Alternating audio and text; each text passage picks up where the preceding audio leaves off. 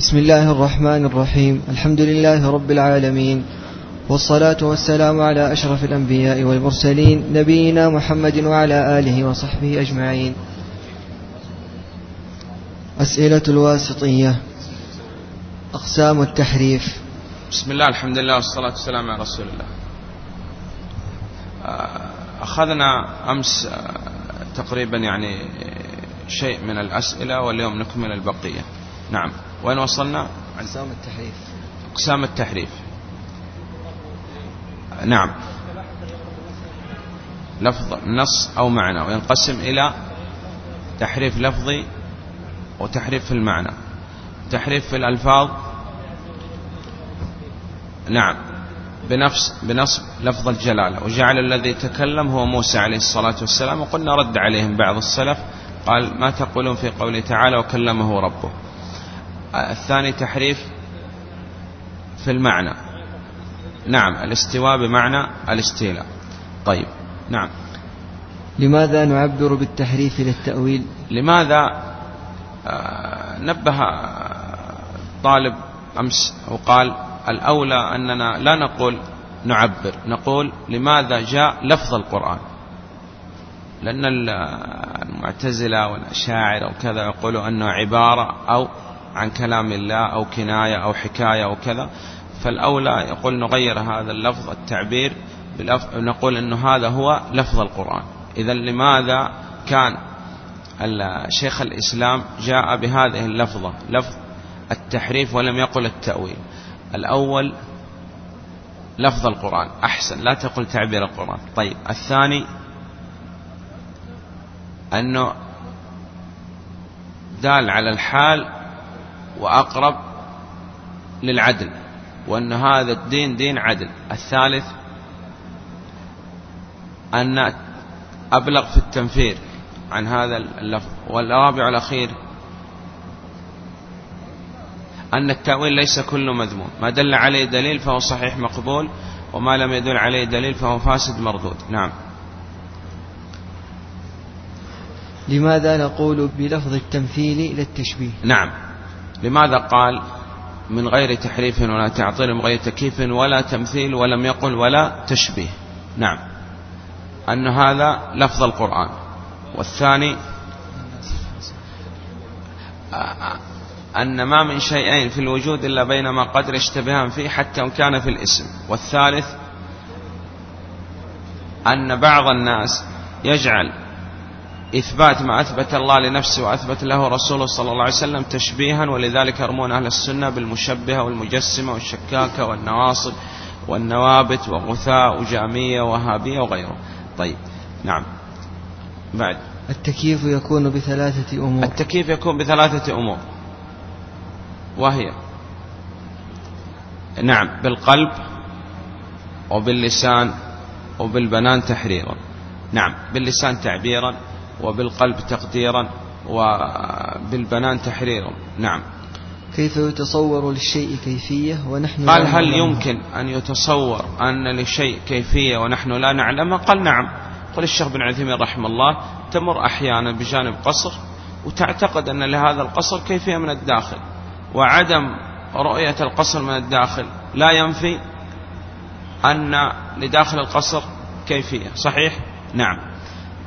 بعده. كيف تعلم الكيفية؟ قال تعلم الكيفية. كيف تعلم الكيفية؟ نعم.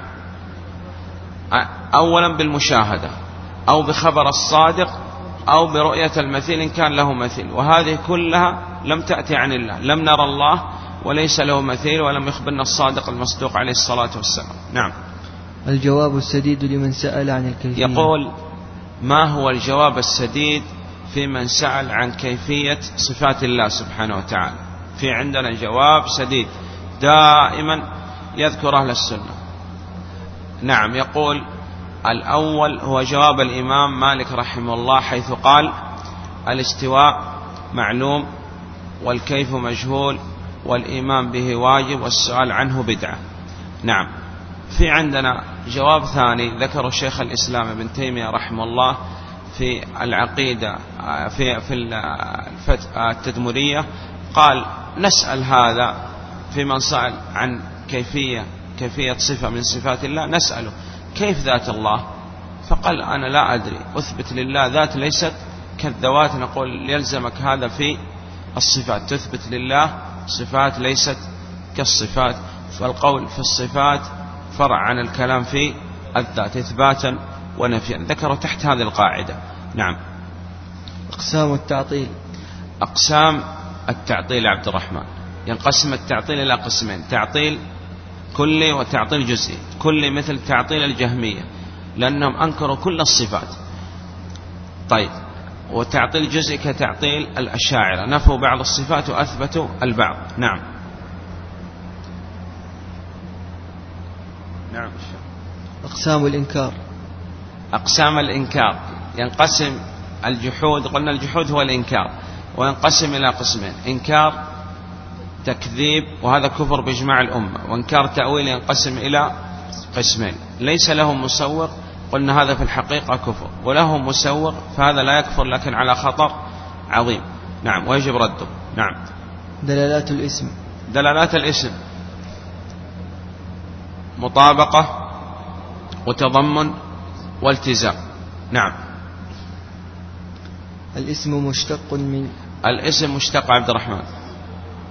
من السمة أو السمو الارتفاع. نعم. هل الأسماء محصورة؟ هل أسماء الله سبحانه وتعالى محصورة بعدد معين؟ نعم الشيخ والدليل؟ أو استأثرت به في علم الغيب عندك. نعم. ما معنى إحصاؤها؟ ما معنى إحصاء؟ الأسماء الحسنى. نعم. أي نعم. أولا عدا وحفظا والإيمان بمقتضاه ودعا الله سبحانه وتعالى بها. نعم.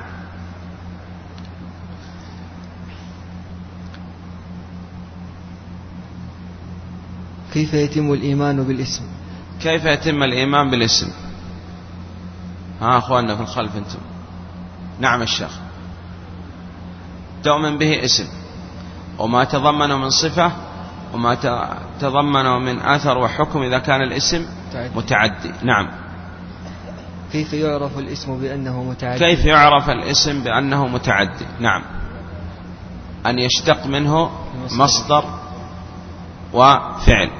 مثل قلنا وكان الله سميعا بصيرا قد سمع الله قول التي تجادلك في زوجها ليس كمثل شيء والسميع البصير. جاء بالاسم والمصدر والفعل. نعم. دعاء الله بأسمائه. دعاء الله سبحانه وتعالى بأسمائه الحسنى ينقسم إلى قسمين. دعاء عبادة ودعاء مسألة. دعاء عبادة تتعبد لله بمقتضى الأسماء. غفور تتعرض أسباب المغفرة. رحيم تتعرض أسباب الرحمة. ودعاء مسألة تقدم بين يدي السؤال الاسم المناسب. تقول يا غفور اغفر لي. يا رحيم ارحمني. نعم. هل الأسماء مختصة. هل أسماء الله سبحانه وتعالى مختصة أم لا؟ نعم. تنقسم إلى قسمين. أسماء مختصة لا يصح التسمي بها وإن سمي بها أحد وجب أن يغير مثل الله ورب العالمين والرحمن.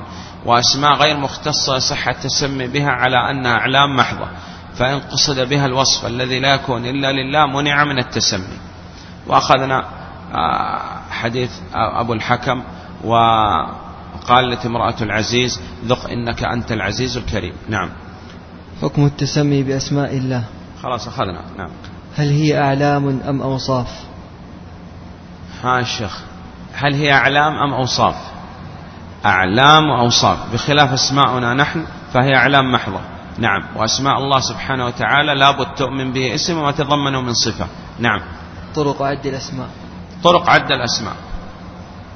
نعم الشيخ الأول مذهب المقتصرين على ما ورد بصيغة الاسم وقلنا هذا مذهب الظاهرية. الثاني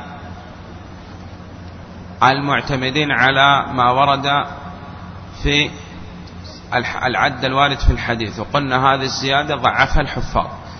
الثالث متوسعين يذكر كل الأسماء وكل صفة يأخذ منها اسم ورد عليه ابن القيم وغيره. والأخير المتوسطين هم أهل السنة. أولا يثبت كل ما أثبت الله سبحانه وتعالى بصيغة الاسم أو أثبت له النبي صلى الله عليه وسلم في السنة الصحيحة. والثاني يأخذ من بعض الأسماء بعض الصفات أسماء بشرطين. الأول أن ترد في الكتاب أو السنة الصحيحة. الثاني أن تتضمن دائما مدح وكمال. نعم. وهذا هو السؤال اللي بعده. نعم. هل هي مشتقة أم جامدة؟ هل أسماء الله سبحانه وتعالى مشتقة أم جامدة؟ نعم الشيخ مشتقة لا جامدة. نعم. بعد. هل هي مترادفة أو متباينة؟ هل أسماء الله سبحانه وتعالى مترادفة أم متباينة؟ مترادفة متباينة. باعتبار دلالتها على الذات فهي مترادفة وباعتبار باعتبار المعاني فهي متباينة. فالرحمن غير الرحيم غير الحي غير القيوم. نعم. ما معنى توقيفية؟ ما معنى قول أهل السنة والجماعة الأسماء والصفات توقيفية؟ نعم. نعم. أي نعم. يتوقف فيها على ما ورد في الكتاب والسنة. لا مجال للعقل ولا للاجتهاد. هل العقل له مجال في الأسماء والصفات أم لا؟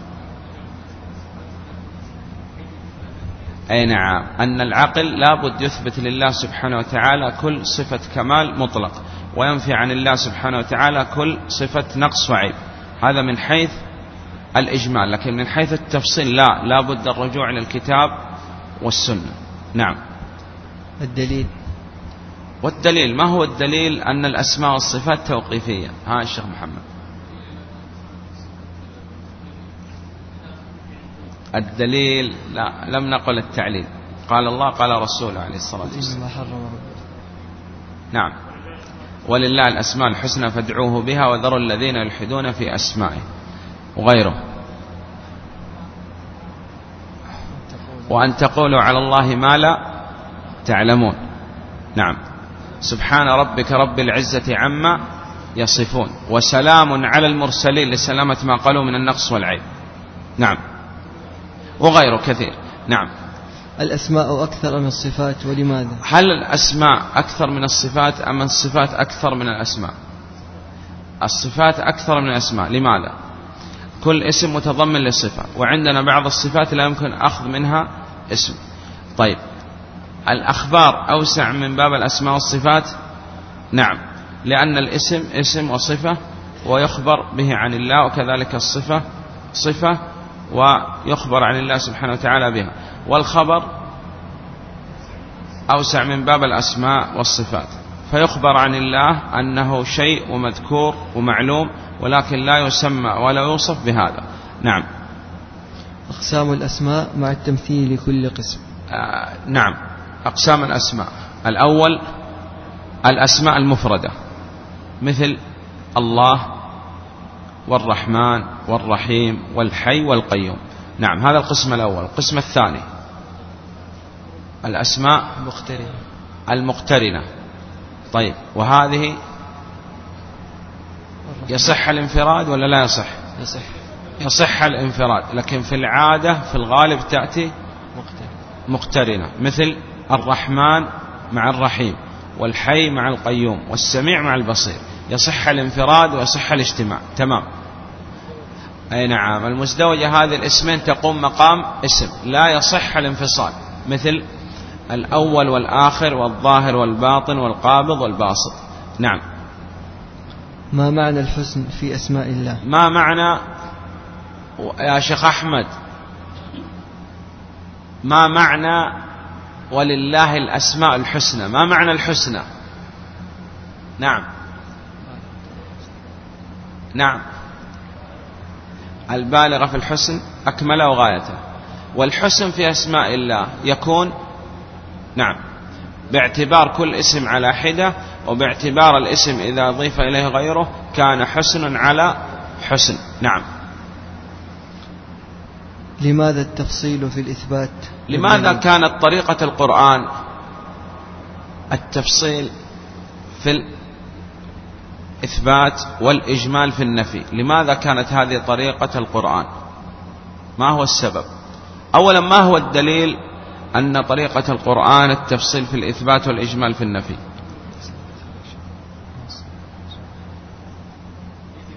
ليس كمثل شيء والسميع البصير. هو الله الذي لا إله إلا هو الحي القيوم. نعم وغيره كثير. لماذا كانت هذه طريقة القرآن التفصيل في الإثبات والإجمال في النفي؟ نعم.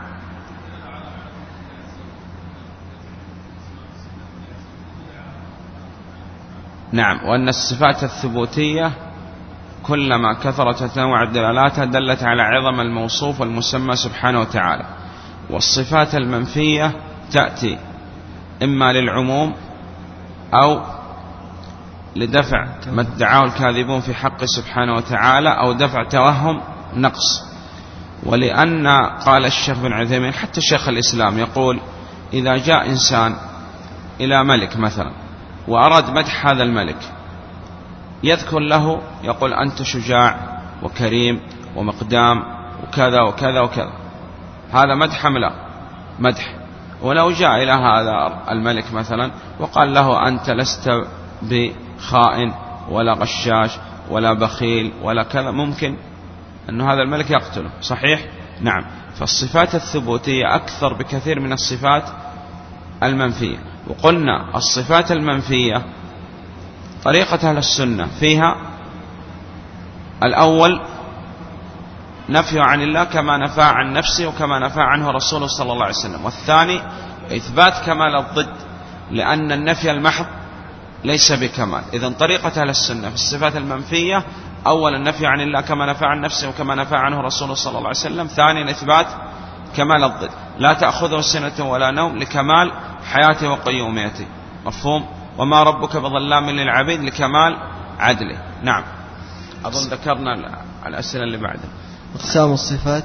خلاص أخذنا أقسام الصفات صفات ثبوتية وصفات منفية وصفات مقيدة أو صفات ذاتية وصفات فعلية وصفات خبرية. نعم. القول في الصفات المنفية. القول في الصفات المنفية أخذنا. نفي عن الله كما نفى عن نفسه كما نفى عنه رسوله صلى الله عليه وسلم مع إثبات كمال الضد. لأن النفي المحض ليس بكمال. نعم. ولماذا تذكر الصفات؟ تذكر الصفات المنفية ذكرنا. عموم دع آه، دفع ما ادعى الكاذبون ودفع توهم نقص. نعم. القول في الصفات كالقول في الذات. القول في الصفات كالقول في الذات إثباتها ونفيها كما نثبت لله ذات ليست كذوات يلزم من هذا إثبات لله صفات ليست كالصفات. هذا رد على الجهمية. والقول في بعض الصفات كالقول في البعض الآخر إذ لا فرق هذا رد على الأشاعرة. كما أن يثبت بعض الصفات ويقول لا يلزم من إثبات هذا الصفات التمثيل نقول يلزمكم هذا في كل الصفات. نعم. هل كل كمال للمخلوق يكون هل كمال كل كمال المخلوق يكون كمال بالنسبة للخالق سبحانه وتعالى؟ لا. أعطينا مثال. نعم. النوم. هو بالنسبة للمخلوق كمال. وبالنسبة للخالق نقص ولذلك الله سبحانه وتعالى منزه عن النوم. صحيح لا تأخذ السنة ولا نوم لكمال حياته وقيوميته. التكبر بالنسبة للمخلوق نقص وبالنسبة للخالق سبحانه وتعالى كمال. نعم. الفرق بين الصفة والخبر. خلاص أخذنا. بعده القول في الجهة والمكان. آه، ما هو قول أهل السنة والجماعة في الجهة والمكان والحيز والجسم والجوهر وغيره؟ أي نعم. يقول هذه ألفاظ لم ترد في الكتاب أو السنة الصحيحة. فطريقة أهل السنة والجماعة أولا أننا لا نثبتها ولا ننفيها لأن لم يرد في كتاب أو سنة صحيحة إثبات هذه الألفاظ ونفيها الثاني نستفصل. نقول ماذا تريد بالمكان؟ هل تريد أن الله سبحانه وتعالى بائن من خلقه في العلو؟ نقول هذا الكلام حق لكن عبروا بالعلو ولا تعبروا بالمكان. وإن أردتم بالمكان أن المخلوقات تحيط بالخالق فهذا الكلام باطل. وسوف يأتي معنا إن شاء الله تفصيل هذا الأمر وغيره من الأسئلة وأن هذه طريقة أهل البدع أنهم يأتوا بألفاظ لم ترد في الكتاب والسنة يلبسوا بها على الناس يوقعهم إما في التعطيل أو في التمثيل. نعم. هل ظاهر آيات الأسماء والصفات؟ هل ظاهر نصوص الأسماء والصفات؟ مراد أم غير مراد؟ نعم. لا ثلاثة أجوبة. الأول أن هذا السؤال لم يرد عن السلف فنقول لهذا السائل مشيخ عبد العزيز آه، يعني هذا الذي جاء بهذا السؤال نقول له إما أن تترك هذا السؤال أو نصفك بالبدعة. الثاني الثاني نقول ما هو القصد من هذا السؤال؟ وهو يوقع أن يوقع الناس إما في التعطيل أو في التمثيل. الثالث التفصيل. إن أرادوا أن ظاهر نصوص الأسماء والصفات. المعاني معلومة والكيفية علمها عند الله وهي تليق بجلالة عظمته. لا تماثل صفات المخلوقين فنقول هذا الظاهر مراد. وإن أردتم بالظاهر التمثيل فهذا غير مراد. نعم. آه، أذكر قواعد وإحنا ذكرنا القواعد فالأصل أنكم تكتبوا لنا القواعد ويعني تراجعوا هذه القواعد آه، وغدا إن شاء الله اعتبروا أنه غدا نعيد هذا اختبار شفوا فيما أخذنا. أنا أعيد أسألكم عنه غدا لأن الآن الحمد لله انتهينا من هذه القواعد فالأصل أولى أننا نراجعها مرة أخرى غدا إن شاء الله. طيب اتفقنا؟ طيب تراجعوها. تأتون بالأوراق يعني محلولة وغدا إن شاء الله يكون اختبار. شفوي في معاد إعادة هذا نفس الاختبار. طيب سبحانك اللهم وبحمدك أشهد أن أستغفرك